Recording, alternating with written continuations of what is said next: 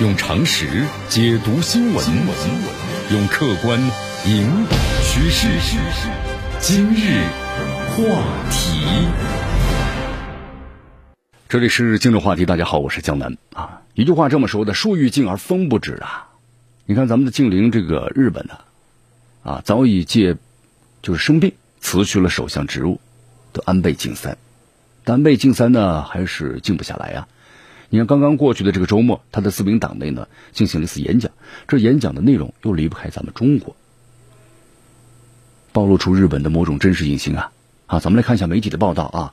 安倍这次演讲有三点，哪三点呢？第一点，他说日本已经成为呢中美对抗的最前线。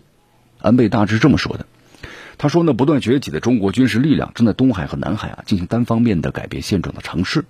那么在这种情况之下呢，可以说最前线已经转移到了印度洋、太平洋地区。那么就我的认识而言，太平洋地区包括日本在内，已经成为中美对立的最前线。所以说，我们有必要呢，在这种认识的基础上，抱有充分的心理准备，坚实的提炼我们的外交安全政策。就大家听出来没有？又在炒作中国威胁，是吗？又渲染是中国改变现状。那么就不看看究竟是哪国的军队在南海、东海耀武扬威的？那么安倍的结论就是什么呢？中美对立的最前线就在太平洋地区，日本呢想逃也逃不掉，必须要早好早早的做好准备。那么第二点呢，日本要抱紧美国的大腿了啊！怎么准备？就是抱紧美国大腿。你看，按照计划的话，日本首相菅义伟呢，我们说四月份就要访问这美国了。那么这是拜登上任以来呀首次面对面的首脑磋商。那么安倍这么评价的，他说这个美国的外交和安保策略上的重要地区啊转移到了印度太平洋。那么这意味着，就是日美的安保条约真正的变得呢重要起来了。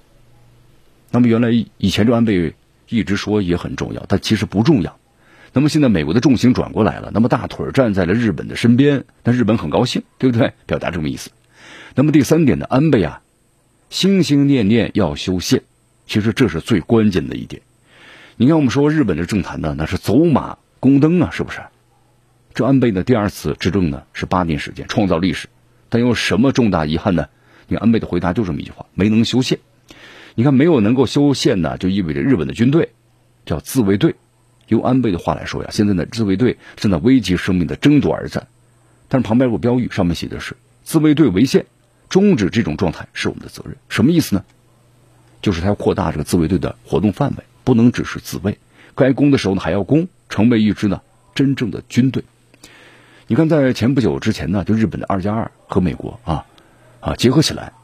那么这次会谈之后呢，咱们中国外交部的发言人赵立坚曾经是痛批日本啊，美日联合声明无视有关问题的历史经纬，罔顾事实和真相，这不过是美日的狼狈为奸，干涉中国内政的又一个证明和污蔑抹黑中国的恶劣的例证。你看，这日本为了满足遏制中国崛起复兴的一己私利。对吧？甘愿是仰人鼻息，充当美国的战略附庸，不惜呢背信弃义，破坏中日的关系，不惜引狼入室，出卖本地区的整体利益，这种做法令人不齿，不得人心。你看这几句这段话呀，我们说说是近年来呢，咱们中国痛批日本的最狠的一次。你看这么多成语，对吧？狼狈为奸，一己之私，仰人鼻息，背信弃义，引狼入室，令人不齿，不得人心。那么为什么要这么痛批呢？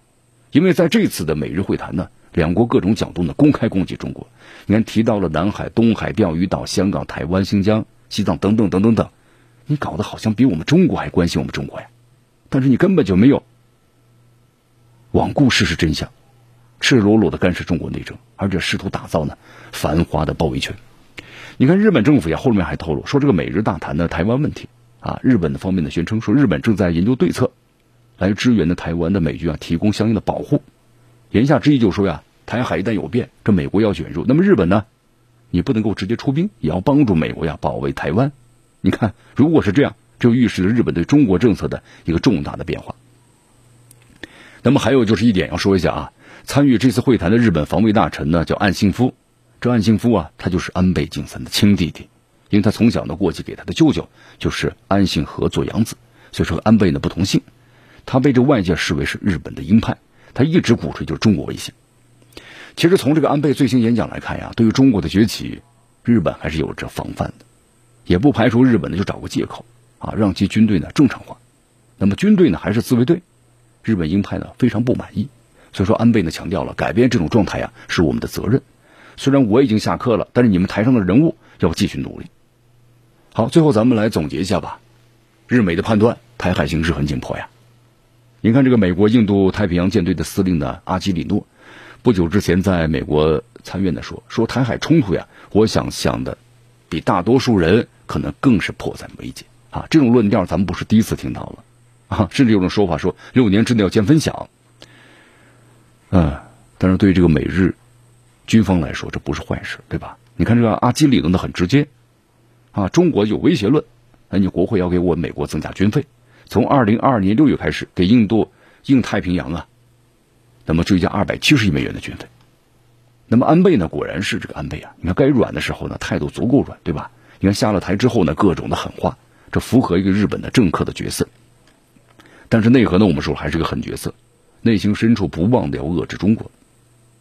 你看，在这个卸任之后的一次采访中啊，安倍呢很洋洋得意的说：“他说当初第一次和这个特朗普见面时，那么就是特朗普问这个安倍，说中国从什么时候开始，又以是以什么样的速度在增加这个国防军费？